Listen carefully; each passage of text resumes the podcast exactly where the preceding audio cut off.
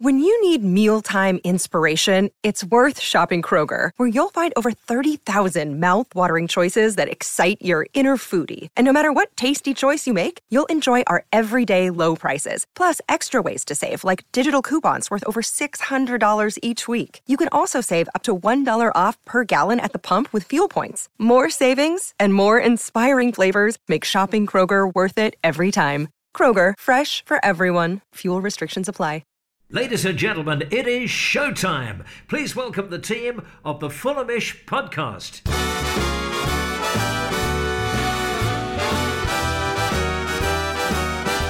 It's the Fulhamish podcast, your independent voice of Fulham FC. My name's Sammy James. Welcome to the show. Today we're going to be previewing Saturday's trip to the seaside as we face Bournemouth looking to get things back on track. Also, in part two, we're going to be speaking to TIFO's Jon Mackenzie, who has done a new video on the TIFO IRL YouTube channel looking at Fulham's underlying numbers. So we got Jon on uh, to explain a little bit more uh, about what he found. We've also got your emails and then some This'll Catch On entries at the end. Today is a strictly Man United, what happened in that game, free zone.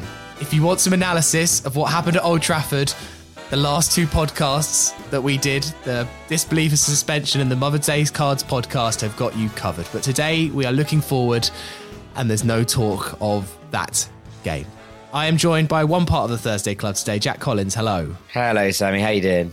I'm good, thanks, mate. Um, eagle-eyed listeners, eagle-eared listeners, I should say, um, will notice no Peter Rutzler today. Uh, people might have seen Peter's news that he's going to be covering uh, PSG uh, for the Athletic until the end of the season. I am pleased to say, though, that Peter will be on the podcast a little bit less frequently than he is, but he's still going to be on the Thursday Club as and when he can uh, this year. Um, but this week he is busy moving to Paris, so hence why it is just myself and Jack today. Uh, Jack, we uh, actually saw each other last night, didn't we? we went over to the the TOCA Social for uh, for a little bit of a Fulhamish night out, which was fun. Yeah, it was good. It was good. Good to kick a ball about. Um, nice to come out on top of that as well. So you know, it's nice to you know to just get those moments where you see yourself at the top of the leaderboard. Good vibes. Did you come out on top? Is that strictly true? I believe it is. Yeah. I'm not 100% sure you came out on top in everything. You, you did all right. Um, we were invited down by a, a guy called Alex, uh, who is a Fulham fan, and he runs this thing called TOCA Social, which is a bit like if you've seen like Flight Club for darts, or if you've seen Sixes, which is the cricket kind of experience thing. So it's kind of one of those football, virtual football games uh, where you basically kick a football against a giant screen and you have to hit objects. Um, it's at the O2. It's very fun. Alex invited us down. He didn't want to mention on the podcast. He just did it because he's a Fulhamish listener and he really enjoys the pod and he fancied giving us a night out. However, um, love to repay the favour just by giving TOCA and Alex a shout out. So thank you very much, uh, Alex, and all the team at TOCA for uh, for having us down there last night. Uh, it was a lot of fun. Um, and to be honest, I'd have paid all the money uh, to watch Jack Kelly uh, spoon uh, all those footballs and go out in the first round like he did all over again because that was the that was the highlight of the night, wasn't it, Jack? It was indeed uh, a real joy to, to, you know to, to see it in in real action. Jack Kelly with a swazzer left foot, who knew? Um, just, yeah. just so so so much swazzer that it kept going wide of the screen. Um, but it was it, it was quite something to behold. Yeah, it was indeed. All right, mate. Let's get into um, well, first of all, a little bit of an international roundup. A pretty quiet international break as far as Fulham players are concerned. However, one player who broke the mold in that regard, Bobby De Cordova-Reid with the goal of his life at the Azteca Stadium to put Jamaica in front in the CONCACAF Nations League. I mean, Jack, Wow. Imagine the feeling of doing that in the sixth minute. Uh, a volley from 30 yards right into the top bins to put Jamaica in front at the iconic Azteca Stadium. I was so pleased when I saw that on, uh, I think it was Monday morning or Tuesday morning by the time that uh, I saw that. Yeah, it was. It's an absolutely cracking goal. Um, if anyone hasn't seen it, very much worth checking out. It's on our Twitter, um, but also just the highlights from that game generally quite fun anyway. Uh, didn't quite fully go to plan for Jamaica, um, sadly, in the fact that it, it, they needed really to win in order to qualify for the semi-finals uh, of the Nations League finals. So um, a little bit of a shame that they couldn't they couldn't see it out. But generally, uh, what a goal! Uh, and it's an unbeaten campaign for Jamaica. You know, they've they, have they have obviously played Mexico twice and Suriname twice as well. Um, but I think genuinely to go through that campaign unbeaten, obviously there's work to do. I think generally if you if you look at it, but drawn twice with Mexico in, in this in this league, and I think that, it looks like things are on the up for Bobby and Jamaica. So I think I'm excited. Generally, I think for the for the new for the World Cup qualification campaign that kicks off in, in not too long, especially considering that the US, Canada, and Mexico are all already qualified. I think Jamaica have a real good shot of, of being the fourth nation from CONCACAF, making it there. And I'm sure Bobby Reid will be a massive part of that. Yeah, no, uh, well done to uh, to Bobby. Uh, it's great to see him kind of eke out uh, an international career for himself as well. Um, you know, made the move over to, to Jamaica uh, in terms of his international representation, and um, yeah, he's going from uh, strength to strength. What a season he's had generally. You know, all those starts in the Premier League, really established himself in the first team. I think, and not a lot of us thought he would really. Um, but yeah, he just continues to uh, surprise everyone uh, this season. Other than that, Jack, um, well, Sasa Lukic got an assist for uh, for Serbia in their uh, 2 0 win over, over Montenegro, uh, a local derby. Uh, definitely, they used to be one nation not so long ago. Um, Alexander Mitrovic did play quite a lot of the game, um, but he, he, was actually very close to scoring, didn't he? He did a lovely bit of yeah. skill, um, kind of did his classic uh, jinking and swirling inside the box, but just hit it wide uh, in in that game. So yeah, nice to see Sasa Lukic get an assist as well. Yeah, absolutely. Obviously, you know, normally I'd be sitting here complaining about the fact that Mitrovic played so many minutes, but considering he's about to miss the next couple of games, I yeah. feel like it's it's not quite as big a, a deal as as it is. Um, yeah, so that was that was good. Um, I think Mitrovic and Lukic started both games for Serbia. Yeah. Um, there was a couple of others. Uh, Dan Dan James just got an assist. Yes, forgotten man Dan James uh, managed to get an assist. He also very nearly picked out a Harry Wilson winner. Um, there was there was a, a, really nice bit of play between the two of them. They both started, uh, and there was a couple of moments where, where they sort of found each other across the pitch that they looked very nice. Uh, generally, quite a lot going on in, in, that regard, and I thought that both of them played really well. Actually, um, in, in terms of James was just about probably shades it, but both played really well, which is nice. Um, Manor Solomon, obviously, last night, bad vibes. They were battered by Switzerland. Um, but Kosovo drew nil nil. So actually, I think Israel still have a fairly good chance of qualifying out of that group. Uh, and he did get an assist in his other game, if yeah. I'm not mistaken. And then also, Joao got a lovely assist for Bernardo Silva uh, for Portugal in their 6 0 win. So generally, I just think that lots to lots to be positive about from this international break. A lot of players playing well. A lot of a lot of people do. I think Palhinha got his first international start for two years, or the best part of two years. So he's obviously earned that. And there's a new manager in in Roberto Martinez, who's the new Portugal manager, who might well look to him to be the the rock that he based on which he builds his church, if you will. So lots to like, and I think everybody, you know, has has had a good international breaks as far as we're concerned, uh, and that's got to be a good thing. Yeah, the, the other interesting one, uh, Ream and Robinson uh, played for, for the US. They're now going to be at the Nations League finals, which is in Vegas in June, which, considering how much football Ream and Robinson have played, now they've got more football in June. I know there's another international break after the season as well, but um, yeah, we need to get Ream and Robinson on a beach ASAP. Yes. Yeah, well, you know, this is it. They get to go to Vegas for a month. Enjoy it. Ride it in. It'll be fine it's going to be okay. Um, and obviously, Anthony Robinson put out a lovely Instagram post about basically thanking the fans. I think they've they're, they're unbeaten in Florida, the US again. You know, so I think that's their their fifth game in the row that they've won in in Florida. So things are things are going nicely in that regard. And yes, it's yes, it's two extra games, but it is only two extra games. It's right at the end of the season. It's while before they'll be on holiday. I think it'll be just about okay.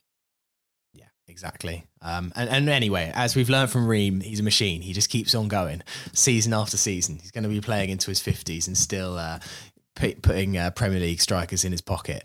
Right, let's have a look then at Bournemouth on Saturday, Jack. And I cannot work out Bournemouth at all. There's some teams who you look at and I'm like, You win some games at home, you lose some games at home, you win some games away, you lose some games away, you go 2 0 up at Arsenal, but then you lose it, but then you go and beat Liverpool, then you surrender meekly to Villa. I mean, at the end of the day, they are picking up wins every now and again, which is a good position for a team fighting relegation to be in. However, some games they can just blow up and, and roll over.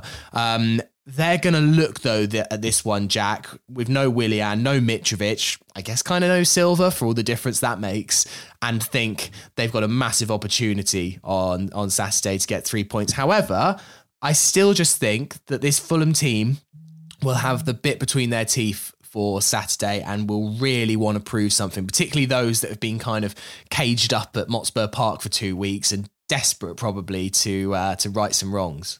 Yeah, I think you're absolutely right. Um, you have to go back to really the last day of last year, 31st December, to look at them losing a home game that maybe they should they felt that they shouldn't lose, which was their 2 0 defeat to, to, Crystal Palace. Since then, you kind of look at it, they've drawn one all with Forest, they've drawn one all with Newcastle. Yes, they got beaten off, off, Man City, but shrug. And then yeah, they went and beat they'll beat Liverpool. So they'll be looking at that as a home record and thinking, that's not bad you know that, that that's that's okay. And as you say, you know, as a team scrapping at the bottom of the table against relegation, that's that's an okay home record.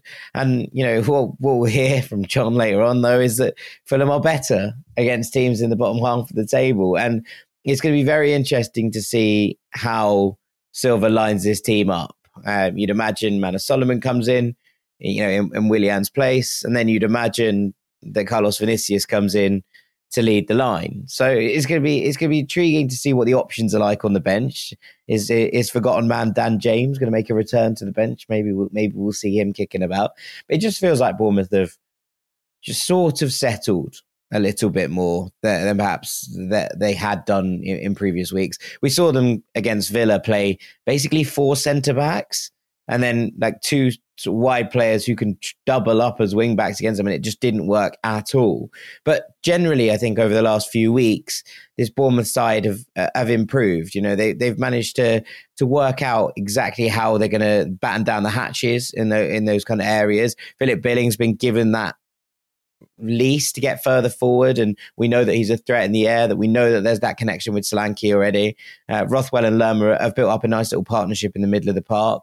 I think Marcos Senesi, who was a player that I looked at in the summer that Bournemouth signed and thought, yeah, I would have liked that one. Um, he, he seems to have finally started to to stamp his authority on things at the back. And you look at this team now, Ouattara is going to be a problem, I think, going forward. He, he, he's a really, really good footballer. He's, he was excellent at Lorient, um, and, and, which was the reason that Bournemouth signed him. But he can make things happen out of nothing. He has yeah. the capacity to to blind, to dazzle, and to frustrate in equal measure. He's the kind of player who'll beat three men and dribble the ball out of play. He's also the kind of player that can beat five men and, and score on his own when when things go his way. So they've got players here who can cause problems. They seem to have settled on a more defensively minded back four. You know, it's seen Lloyd Kelly sort of shoved out to left back, Senesi and Stephens in the middle, and and Adam Smith at right back. You know, this is that's quite sort of hard hard nosed defensive mm. unit, if you will.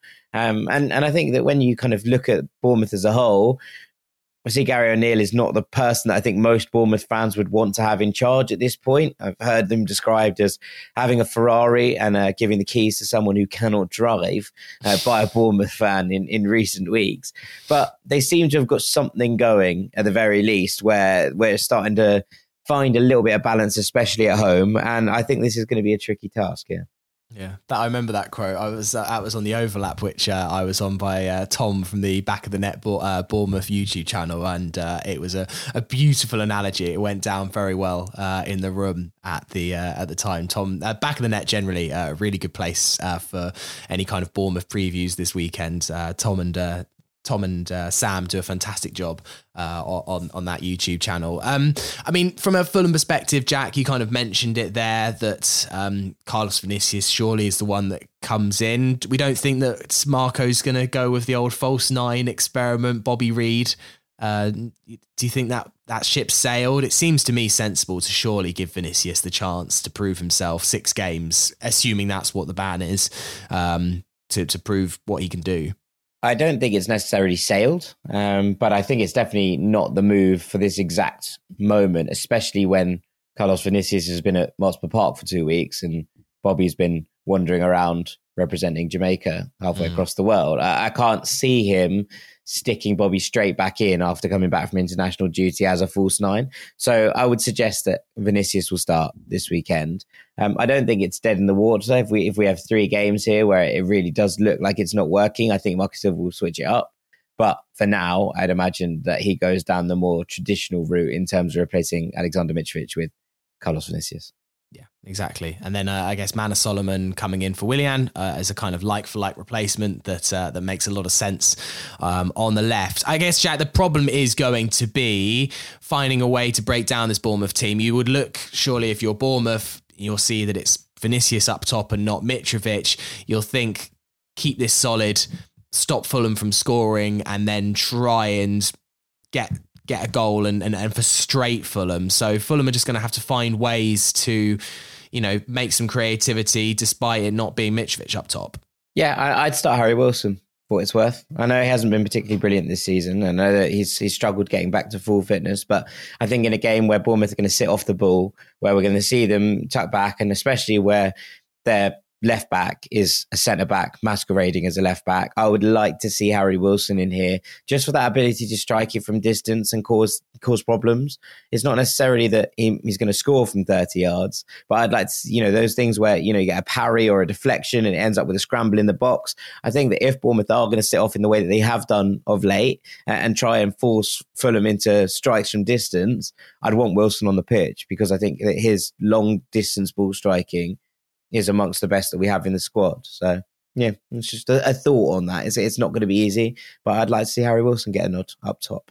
Yeah, no, I mean, I guess it's at that point of the season now, Jack, where Marcus Silva will probably rotate a little bit, maybe experiment a tad, although there are still ambitions to hit, and it's not like the season's a write off by any stretch of the imagination.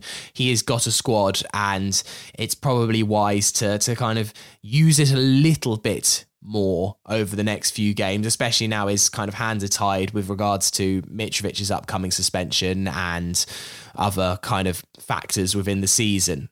Yeah, absolutely. I mean, we've spoken a little bit about how we think that Luke Harris might get used towards the end of the season. I think that's not going to be quite yet. If it does come, it's going to be sort of last five games. If the European dream is completely dead by that point, that's when I think that we might see a little bit more of Harris. But for now, I think that he's got to rotate within his first team, or his, at least his preferred sort of sixteen, and and we'll see a little bit of change here and there, trying to make things happen towards the end of the season. You know, there are, there is the scope here to to have a go. So I don't think there's any kind of harm in in allowing a few players off the leash, allowing them to have their moment. I'd imagine we'll see a little bit more rotation than what we've seen before. Although, if Marcus Silva does get an extended touchline ban, obviously it's going to be difficult in order to make those substitutions that, at the times they are. That that then falls on on Luis Boa Morte, and it's going to be very different in terms of see what his instructions are. Should we say? You know, uh, is he going to be given free reign to make subs whenever he wants? I don't know. I'm not mm. quite sure how that pans out, but I think that it's going to be interesting to to see what goes down in regards to how the substitutions are affected within the tenure of Boa Morte as, as basically number one on the sidelines. Yeah, exactly. Well, we don't know quite what the ban is going to be at the time of recording for Marco and Mitro. It might be out by the time that you're listening to this, but uh, Fulham have requested a personal hearing with the FA uh, over the last week's charges against Marcus Silva and Alexander Mitrovic. I know I promised it was going to be uh, a podcast where we didn't talk about that at all, but I, I just thought I'd uh, slip that in. Um, just before I finish part one, by the way, uh, just to say that at the moment uh, in the Fulhamish shop, we're trying to get rid of all of our remaining t-shirts uh, that have uh, left and posters as well. We've got just a smattering of um, different sizes and colours in limited, really, but we'd like to get rid of as many as we can in the next uh, week or so. So we're doing a 40% sale. Uh, basically um, on everything in the shop. Everything must go, as they uh, as they say on the high street. Uh, if you use the discount code FISH40, capital letters, no spaces, just fish 40. Uh, when you get to the checkout, you can get 40% off some beautiful Jozo collection t shirts and posters. And uh, there's a few Fulhamish mugs and Fulhamish t shirts knocking around. Honestly, it's basically going at cost price. We just want to get rid of it. So if you fancy picking yourself up a bargain, there's some beautiful stuff in there. Uh, just go to fulhamish.co.uk forward slash shop and use the discount code FISH40. Uh, we would love to uh, get rid of some of it uh, before the summer. Right, we're going to take a break there. Afterwards, we're going to speak to Jon Mackenzie from TIFO. Hello, it's Sammy here. Now, if you're looking for a VPN to watch football matches and TV shows which aren't available in your region, or maybe you're looking to save money by purchasing subscriptions from other countries at a cheaper price, then we've got an amazing deal with NordVPN where you can get a massively discounted rate plus four free months by heading to nordvpn.com slash fulhamish. Now, I genuinely use NordVPN loads. Uh, for instance, back in October, I was in America for the Aston Villa game, which was on Amazon Prime. Now, I have a subscription to Amazon Prime, but obviously I was in the States. So I simply logged on to NordVPN switched my country back to the UK, and I was able to watch the lads leave Steven Gerrard's managerial career in tatters. A subscription to NordVPN is the price of a cup of coffee a month, and you can use one account on up to six devices. So grab your exclusive NordVPN deal by going to nordvpn.com slash fulhamish to get a huge discount off your NordVPN plan, plus four additional months all for free. Best of all, it's completely risk-free with Nord's 30-day money-back guarantee. You can find all the details at Nord nordvpn.com slash fulhamish. Another day is here, and you're ready for it. What to wear? Check. Breakfast, lunch, and dinner? Check. Planning for what's next and how to save for it?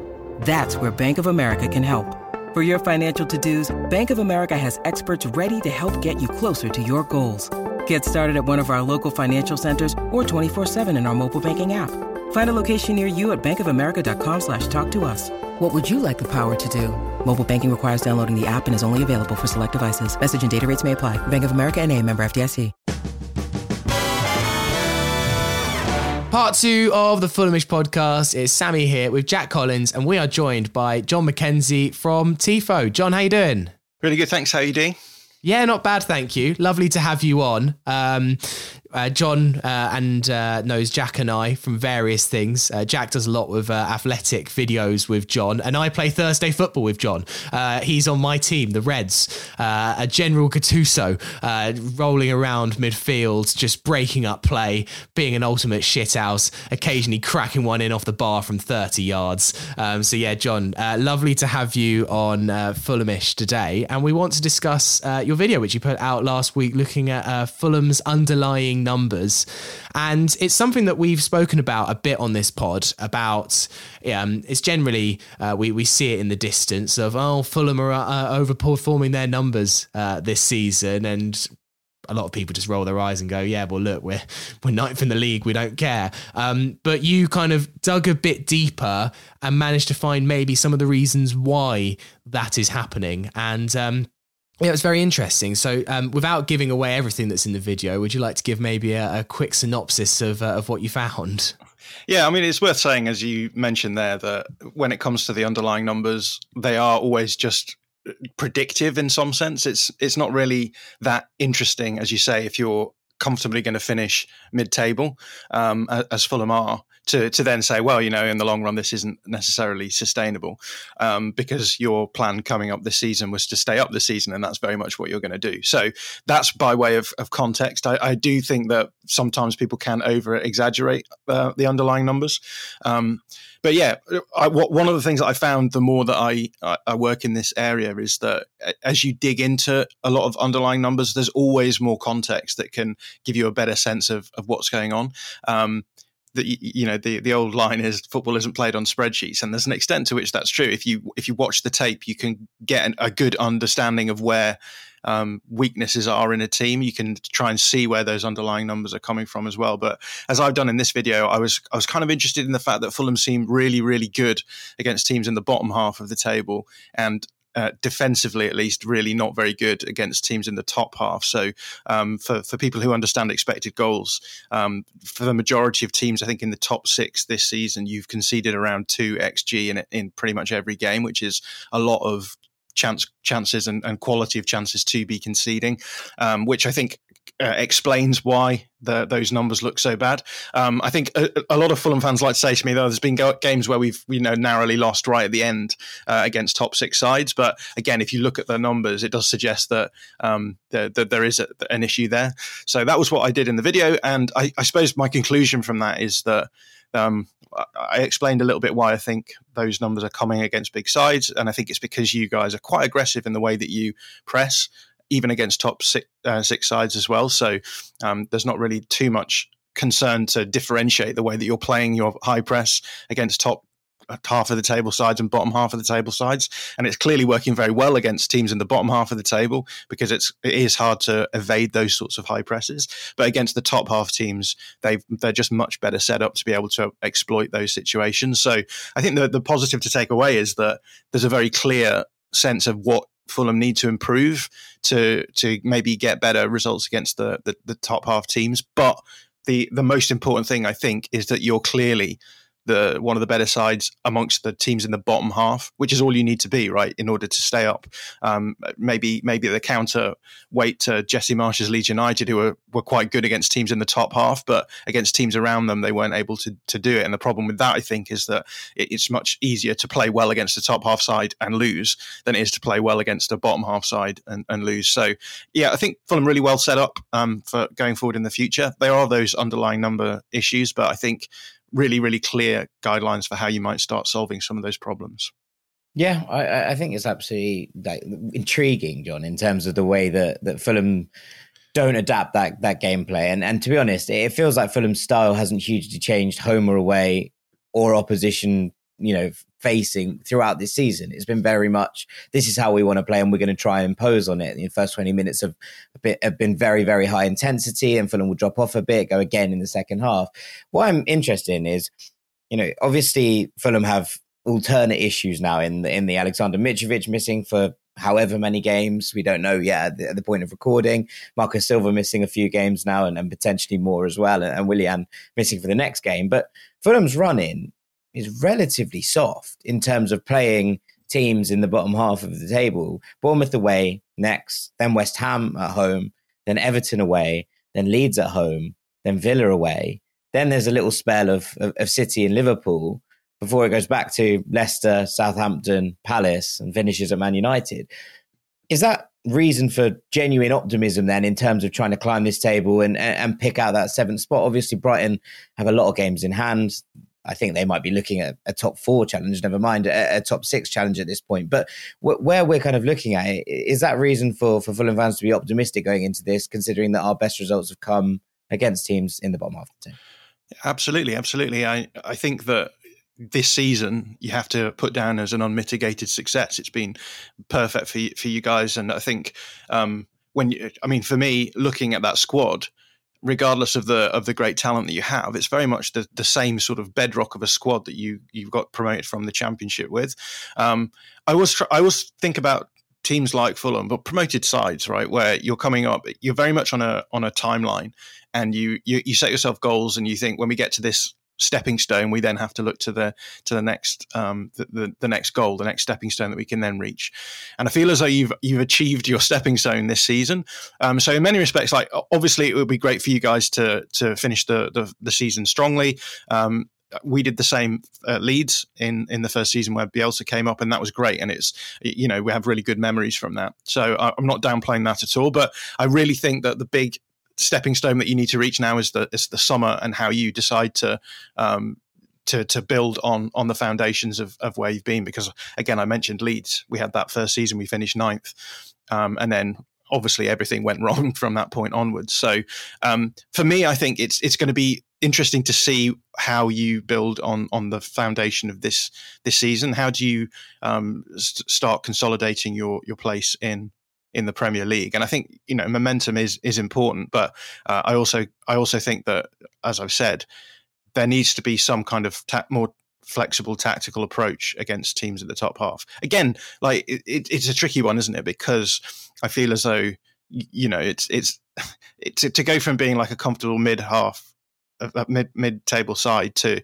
to being a, a, team who are sort of pushing for Europe is is not an easy step to make. It's so arguably feels, the hardest thing in the Premier League. I was yeah, thinking about this the other day. Exactly, and I feel as though you guys, in many respects, you're ahead of the schedule, right? You yeah. you, you sort of think, right, stay up this season, build to become a mid-table team in the next few sides. Um, and so I, I, always kind of think in these instances, it's it's interesting when an accelerated timescale on these things can kind of almost throws the the, the apple cart a little bit. Um, so yeah, I think that's what's going to be super important. The players that you're going to bring in, the way that you manage your squad. There are certain players. I mean, Willian's been great for you this season, but obviously Willian is not a long-term squad player, um, etc. There's there's there's issues like that. You've got players like Palhinha who are obviously playing incredible. That's going to make him very desirable, etc. How do you deal with those sorts of situations when when when the worst uh, thing occurs. So I think for me, that's the that's the big question with Fulham. Maybe that's maybe that's a miserable thing for me to come on a fan podcast and say because you guys are still well within the the middle of the season and you're enjoying your season. Um, but yeah, I, I think that that's you've achieved what you need to achieve this season. You can enjoy the rest of the season for what it is, uh, but the next stepping stone is the summer.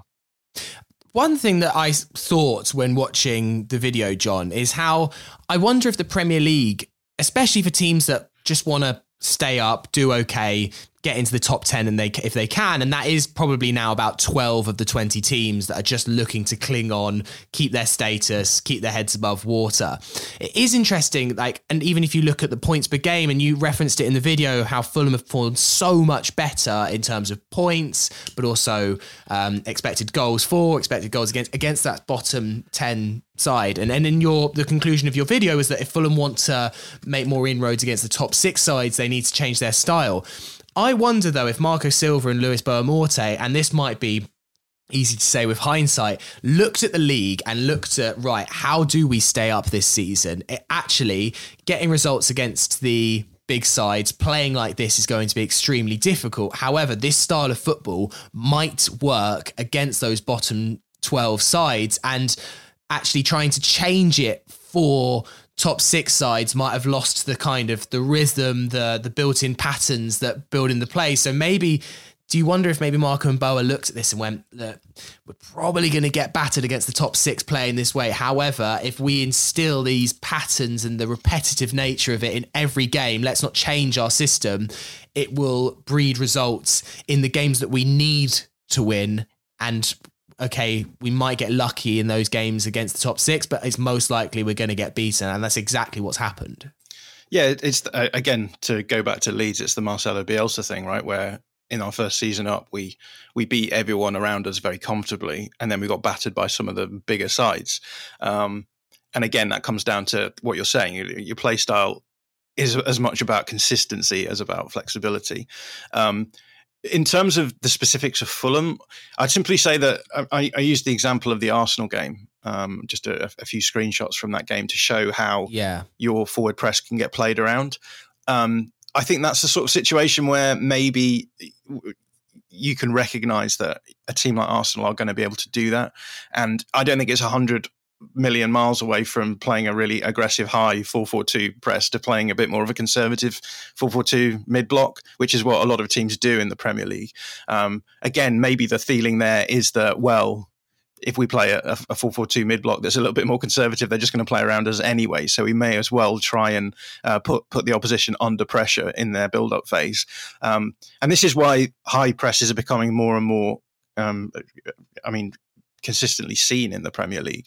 Um, I think there's no surprises that you cause Manchester United a lot of problems with a with a high highish press, high aggressive press, because they have struggled against teams this season actually, where they've tried to build up through um, their their pressing uh, structure. Especially, I think teams in the bottom half where they've sort of acted as though you know, when it happens when Arsenal are playing them or, or Man City are playing them, they're quite happy to just go over the press and and, and play quite transitionally. Um, but when it's come to teams like Leeds, again, for example, um, Southampton caused them problems. You caused them problems in that in that FA Cup game. Um, they're going to always try and consistently build through. So I think there's certain situations where you can look at a game like Manchester United and say they have build up problems. Let's let's be aggressive in our pressing because it's probably going to give us the best option. But I, I do think that it's it's not like a huge stylistic shift to to be able to be quite variable in your pressing. And I, to, to be honest, I think that Fulham are quite good at that usually. I think that there's certain phases of play when when you are, I mean, you are good at, at, at moving between your mid block to your high press. It's just that against certain teams, it's actually gone wrong, and then you've been wide open, and that's almost where the big chances come from. I think. Yeah, I mean, this is one of those things. It's not necessarily about looking at it, I suppose, from Marco Silva's perspective, at the very least. From our perspective, it's very easy to look at it as top half and bottom half teams, right? But actually, what Fulham maybe need to look at in the summer is just being able to adapt to different opponents, right? Rather than it being like, oh, okay, we're playing a team in the bottom half, we should we should go full throttle. Yeah, absolutely. And uh, you, know, the, the, top half, bottom half thing is just a heuristic like device to be able to distinguish between where a lot of the bad yeah, numbers yeah. are coming from. Um, it, it's very much uh, going to come down to those those stylistic things. But yeah, I think that, that's precisely it. I think that's why so much of what Premier League football is about now has become about flexibility. So again, Arsenal, we've talked about them loads on on the Tifo channel this season. And the, the big thing that they've developed in the last season and a half has been the ability to be flexible in their build-up phase, so they can shift their shape, they can they can respond to opposition um, problems that are caused in game without a huge amount of input from the manager. And again, you've you've mentioned that with Marco Silva coming up into the and, Fulham coming up into the Premier League, it may be as much about uh, just getting settled in that specific style of play, and we may see more flexibility uh, in certain situations emerging as, as time goes by. When he gets a full preseason, those are the times to, to sort of work on these things again. So it's not just about bringing in better players to be able to be more flexible and to be able to solve those problems just through the, the talent ceiling that you that you start hitting. It's also about having you know the tactical flexibility to be able to solve those problems in game as well without a huge amount of, of, of input from the sidelines. Because I think everyone thinks of coaching as being like you know the coach tells them what to do from the sideline, they do it and it works out. But it's very much not the case. I think you don't really have a huge impact on on the game from the sideline as a coach un- unless you have the ability to be flexible and say right we've practiced this other system let's implement that in the second half see where it gets us. Um, so yeah, I think again, time is your friend, and you have plenty of time. You have time now to probably work on tactical stuff in the run in towards the end of the season. You'll have the summer, etc. So yeah, I, I, think the, the upshot of everything that I'm saying is that mm-hmm. um, it's all it's all sunny in, in in Fulham right now. Thank, thankfully, um, if there was a player of the season vote right now, Jon, I imagine that probably uh, we would vote for. I imagine Palhinha is going to win it. I, I reckon Tim Ream's going to come close. I reckon Kenny Tete uh, will be up there. But one player that you picked out, who I think is quite underrated in Fulham circles, but seems to be a massive reason as to our success defensively of conceding fewer goals than would have been expected, is Bernd Leno. And, and in your video, you specifically picked him out as a big reason um, why Fulham are performing better than than might have been expected. Yeah, so much of that is uh, uh the uh, overperformance of the underlying defensive numbers in particular comes from Bernd Leno. So I used a, a metric that uh, uh that we call post shot expected goals, which is just a fancy way of saying, you know, when the ball's arrowing towards the goal, how likely is it to go in on the basis of where the goalkeeper is positioned and how quick it's going and the and the trajectory of the ball. Um, and yeah, I think a big chunk is about six six goals of, of, of around eight goals of over performance. I think it's shifted a little bit recently, but roughly that was was coming from Bernd Leno. So again, absolutely inspired um, signing to bring in at the beginning of the season to bring in a goalkeeper who is known for his shot stopping um, because as, as, as we say you know that that has made a big difference to Fulham but again it, it, there's it's almost a sort of there's a flip side to that which is you've got to recognize that that underperformance that overperformance probably won't last forever and so you you have to make sure that you you take steps in the, the coming months and the summer to make sure that you avoid putting Leno under so much pressure that he has to overperform to um, uh, to allow Fulham to to do as well as they've done to a, to an extent. Yeah. Well, look, um, if anyone wants to uh, get a bit more context of what we're talking about here, make sure that you check out um, Jon's video, which is on the TIFO IRL YouTube channel. Um, and generally, if you're into your football tactics and just generally what's happening in different football games, then that that YouTube channel uh, with uh, not just Jon, uh, also JJ uh, and uh, and all the other great people that are involved in TIFO is a fantastic channel to follow. If you're not already, I'd be surprised if you uh, listen to this podcast and don't follow Tifo, but maybe you don't. But particularly for this video, um, make sure you you check it out. It's a, it's a real little. Uh, 12 13 minute education on how Fulham have played this season and uh, it was a very very enjoyable watch um, Jon thanks so much for coming on Fulhamish and, and chatting to us today and uh, yeah hopefully we'll get you on nice uh, hopefully we'll get you on again soon yeah thanks very much and hopefully the rest of the season goes wonderfully well for you Part three of the Fulhamish podcast. Sammy here, back with Jack. Thank you so much to Jon Mackenzie from the Tifo IRL channel for chatting to us today. Uh, let's do a few emails and then this will catch on as ever at the end. Uh, first email today. Uh, from TJ Fogarty. Uh, this is uh, a really interesting one and um, one that feels a bit like when we discussed um, about Mitrovic earlier this season, and like it didn't feel quite right. This one feels a bit weird, but I think is a conversation that could or should be had sometime soon. So anyway, TJ says, should the captain's armband be permanently given to someone else? It feels like TC's days as a starter are done, and the armband should be given to someone at the club who's going to be playing week in, week out. However, I don't know exactly who I'd give it to because if you run down our strongest lineup, there are reasons not to give the captaincy to a lot of players. Um, he basically then runs down the team, says players like, you know, Diop's not been here long enough, Palhinha could be good, but he'll be off to greener pastures. Um, Reid, um, good player to potentially be the captain, but he might be dropped in the future. Um, Ream, again, where is the longevity there? And actually, TJ says that Bobby De Cordova-Reid would potentially be his pick, passionate, being here through the ups and downs, high enough quality that we'll probably see him for the foreseeable future. Don't know if he's much of a leader, but again, it's quite hard to gauge that from a TV across the pond. Um, he said, Would love to hear your thoughts on this. I know TC is beloved and I absolutely love him and want to see him retire here, but at some point, the club surely has to look to the future. One thing I wanted to get your thoughts on here, Jack. I listened to the Ranks FC podcast, which you did about uh, ranking Premier League captains. Um, I think Sam gave TC about 13th out of 20, which I was actually like, thought was quite a nice um, rating for, for TC. What was fascinating is how few Premier League captains regularly play for their clubs. And therefore, is it that essential that TC plays that often? No, it's not. No, it's not. It's not that important at all. I don't think. It, look, I, am a big fan of the idea of captaincies, right? Like the, the concept of them appeals to me. I think it's one of those things that I really enjoy. But I don't think this matters at all. And I, I think that it's one of those where you can have, and uh, you do regularly have, especially at Premier League clubs, the captain being someone and the on-field playing captain who starts every week being someone else, which is what Fulham have right at the moment. Tim Ream basically wears the armband until TC comes on, unless TC starts. That's okay. We have a captaincy and a leadership group within the background. I believe that Harrison Reid is part of it as well.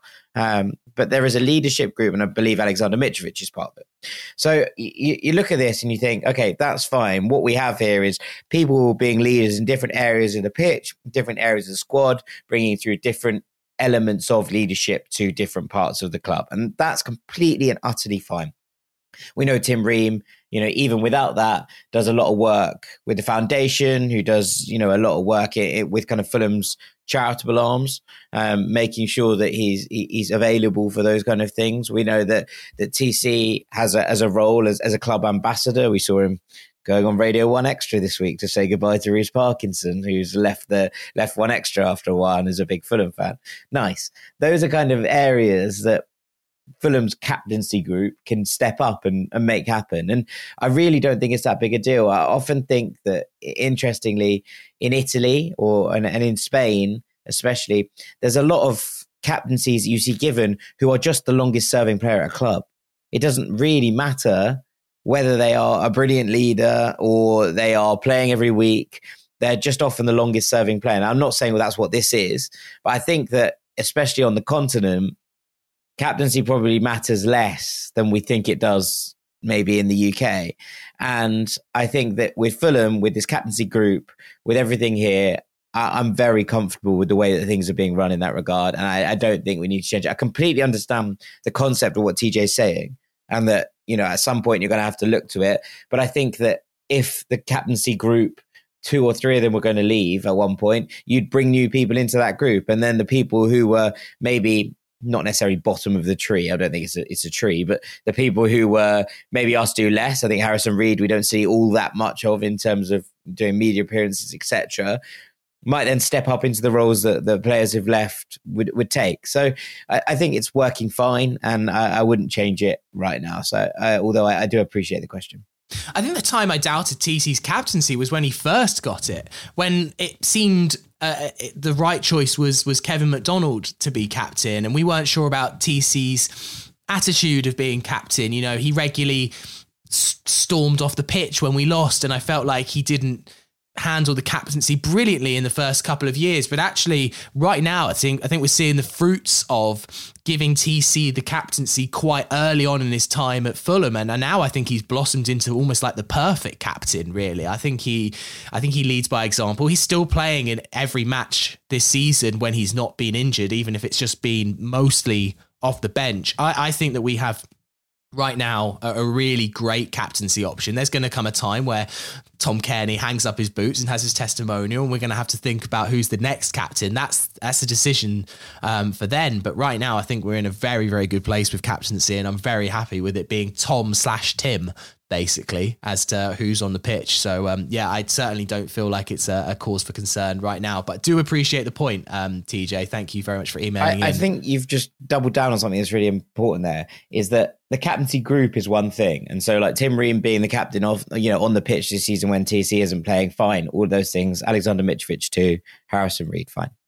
Um, I think the question comes when TC, as you say, retires or, or leaves the club, in which case I don't know if you promote Tim Ream to be club captain at this point, considering that we think that he's into his twilight years at the top level.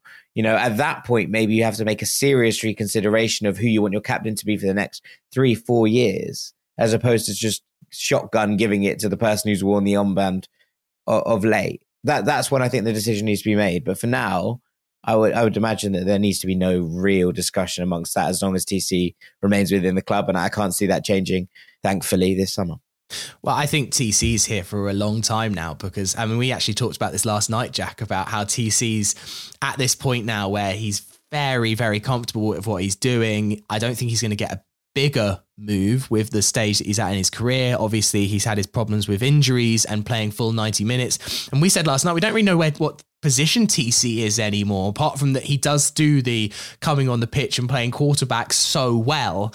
Um, and that, and I think he seems quite comfortable with it. I think Fulham are very happy to have such a classy option off the bench. Um, so it just seems like TC being at Fulham for three, four more years. I mean, he's almost certainly going to get the old testimonial. Yeah, absolutely, absolutely. Let's uh, let's make sure it's a it's a what, crackerjack. What a day the TC and, um, and a Tim Ream testimonial will be. I, I want the cottage packed for that. Fulham versus Blackburn Bolton combined 11. Yeah, yeah, yeah. just probably like TC's Hollywood mates, isn't it? Just like a Rolls Royce of like just players from the Championship and Premier we'll League. We'll have two. One against years. Scotland. yeah. one against the US. um, next question from. Oh, sorry. He actually wants to stay anonymous uh, for this. Um, it's about Tony Khan. Um, he says, Hi, fellas. Um, Tony Khan has been a controversial figure in the club since his father purchased FFC from Al Fayed. Rightly or wrongly, TC has come in for some criticism from the fan base for his self appointed role as director of football due to some subpar seasons where recruitment has been poor. On top of that, an ill advised social media presence and some questionable side projects do not do him any favours.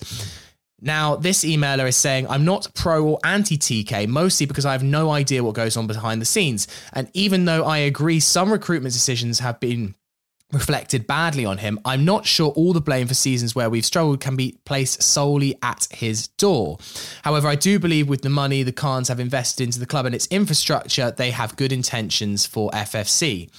Um, obviously, he says this season, Fulham are sitting pretty in the Premier League, um, pretty much safe. Uh, reached an FA Cup quarter final. So, my question is we've been quick to lambast TK for his perceived failures, but this season, is he due some praise? And that's cheers from someone that doesn't want to uh, be drawn into maybe some of the anti the online dogfight. Yeah, I agreed. Um, yeah, yeah, of course he does. Of course he does. I mean, it, we've always said this, right? Praise when it's due, criticism when it's due. Those are the those are things. And you look at this season and the players brought in, and a lot of them have been major successes. Palhinha, obviously, for an undisclosed fee. Pereira, uh, Leno, Diop, Willian, where very few would have taken a chance on on Willian. I mean, it hasn't been an you know unmitigated success. You look at Mbabu, that one didn't work out. I think a lot of people there are questions still over Carlos Vinicius, although for the fee that we got him for, I think that it's a relatively good deal. Um, and a little bit of manoeuvring to get Shane Duffy in as a permanent transfer when we when, when it when it mattered in January in order to secure Cedric, I, I think was smart, a little bit of business maneuvering. Now there are questions over what the drill, you know, what the drill was with Manor Solomon, and if Fulham have, have you know made a mistake there in terms of not signing him on a permanent deal.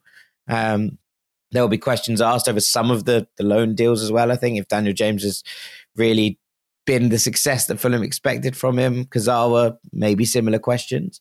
But generally, I think this question, this season, and, and to look at it, and I think that one of the big things that we're looking at now is getting these youngsters on permanent contracts. We saw obviously Luke Harris a couple of uh, weeks ago signed, but there was there was a new deal for Ollie O'Neill as well, and and I think that that's important for the academy and for the development of things, considering we've seen Fabio Harvey Elliott walk away on you know cheap deals that probably didn't reflect their true quality. Um, actually, what, what has been done with the academy, I think, is, has, has been smart. So yeah, credit where credit's due. Um, obviously, all of this isn't probably doesn't come under the same jurisdiction.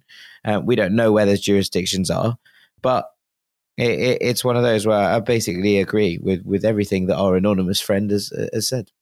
I think for me, it's everything's become a little bit more actually opaque in who make the decisions. It doesn't seem to be all TK. Silva seems to have uh, a big influence on our on our transfers, and actually, I think it's correct that that pressure has been taken off TK as this like sole focal point of all our transfers. And now it's actually genuinely not that clear who is making our signings. I think TK is referred to in various interviews that whilst he is hands on every day, he also runs a lot of projects and is very busy with AEW.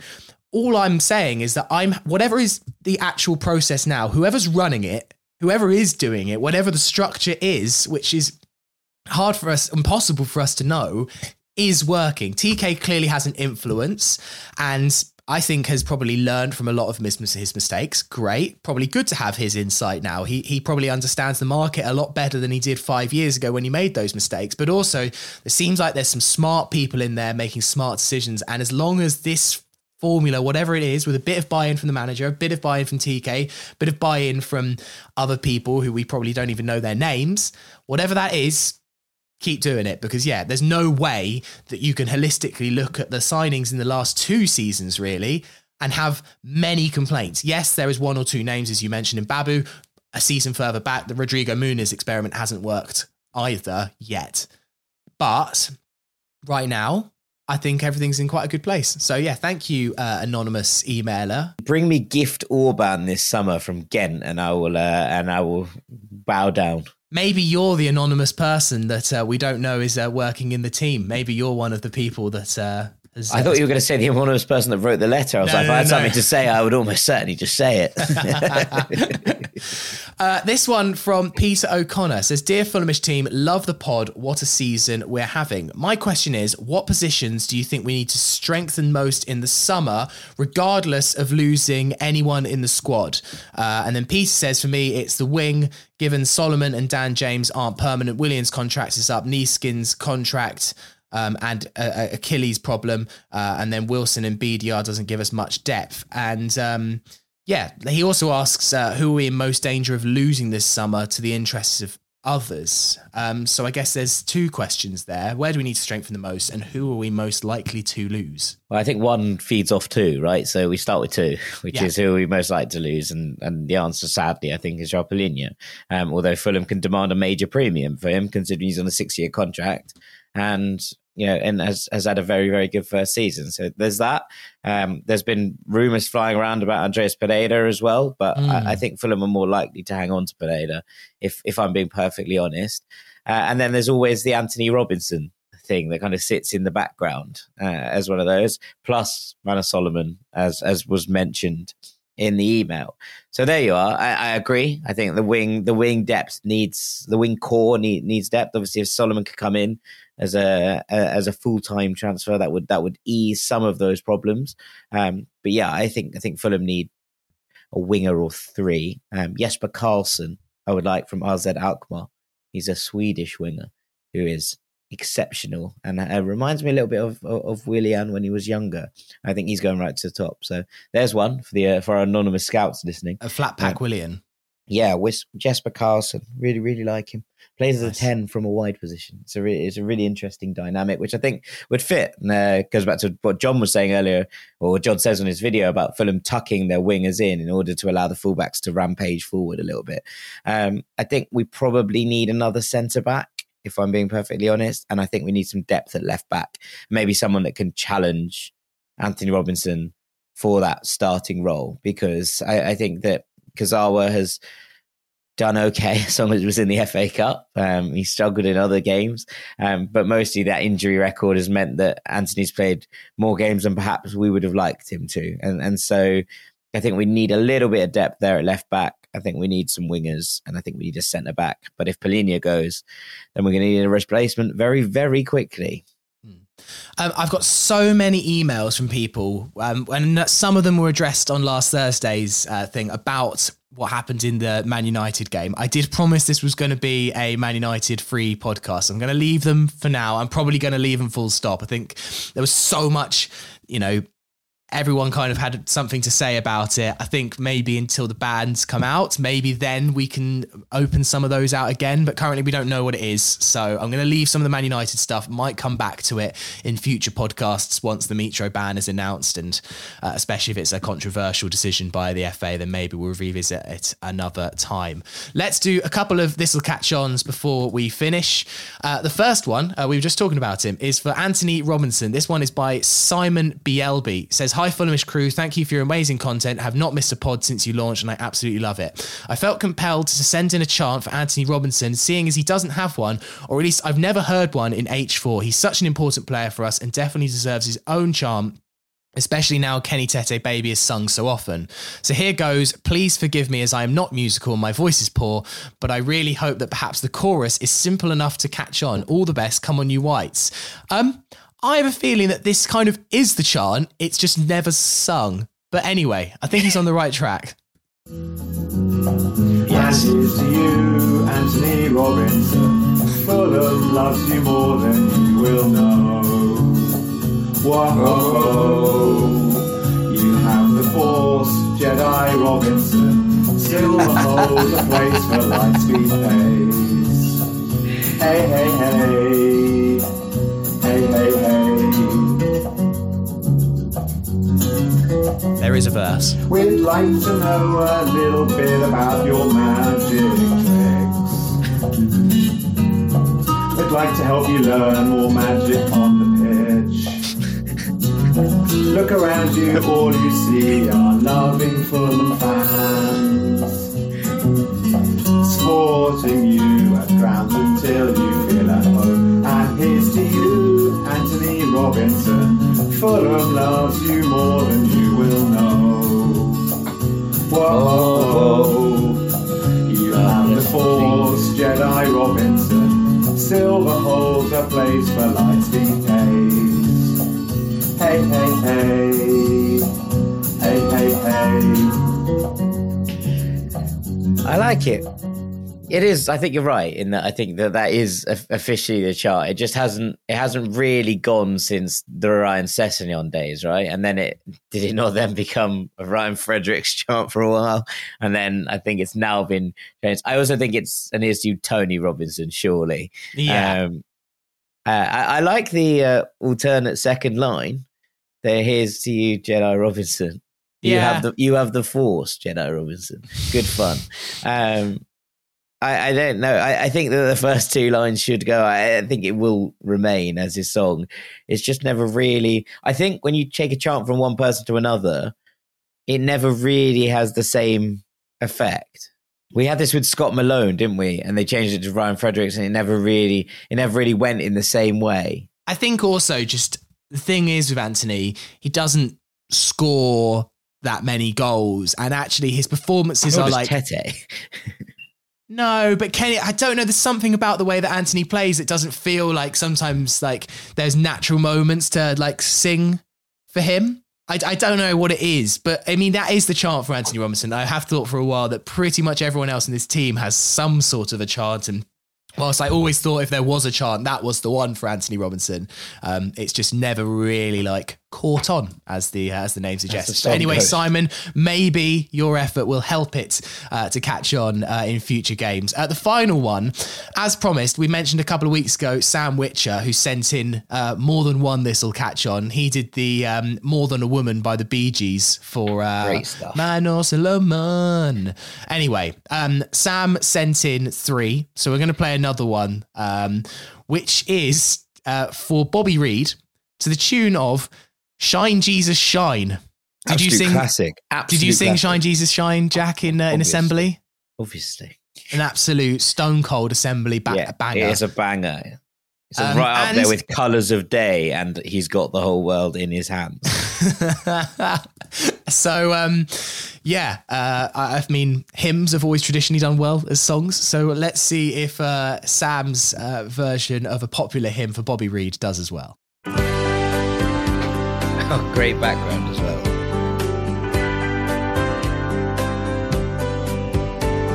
See the speed of his runs, he's lightning. Change of pace with a skill, he's frightening.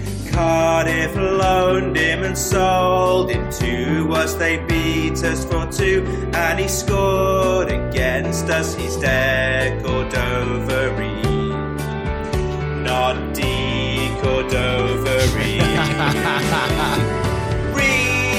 Reid, Bobby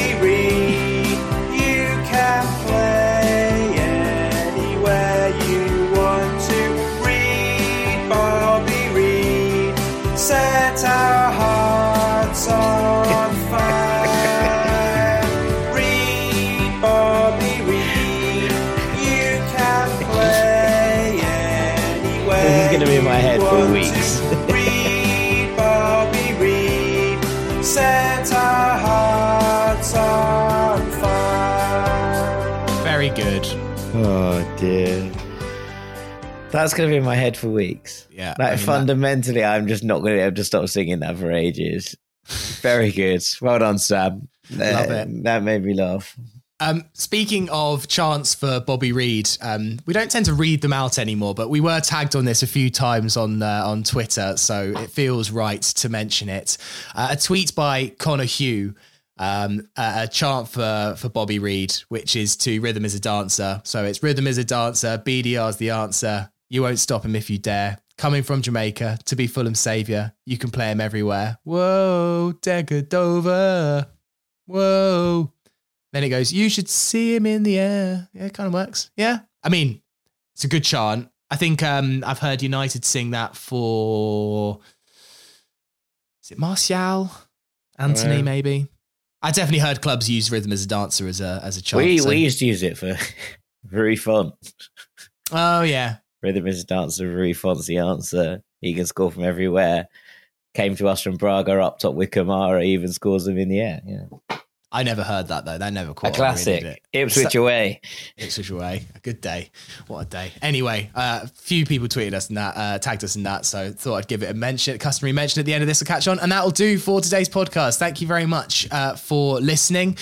Um, I've got a few three word pod names uh, to choose from here, Jack, if you'd like to, um, Yes. from our Fulhamish community.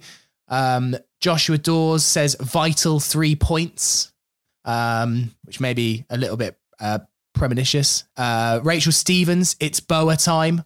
Um, Alex Pemberton, onwards and southwards. Um, Lucy Shomay, spring forward time. Uh, what would those Which would would you like? Spring forward time is good. That's nice. Yeah. Like that a lot. Yeah. A reference Well to the good. time of year and also Yeah. what Fulham need to do. thank you very much for listening today, and thank you to Jack for being on.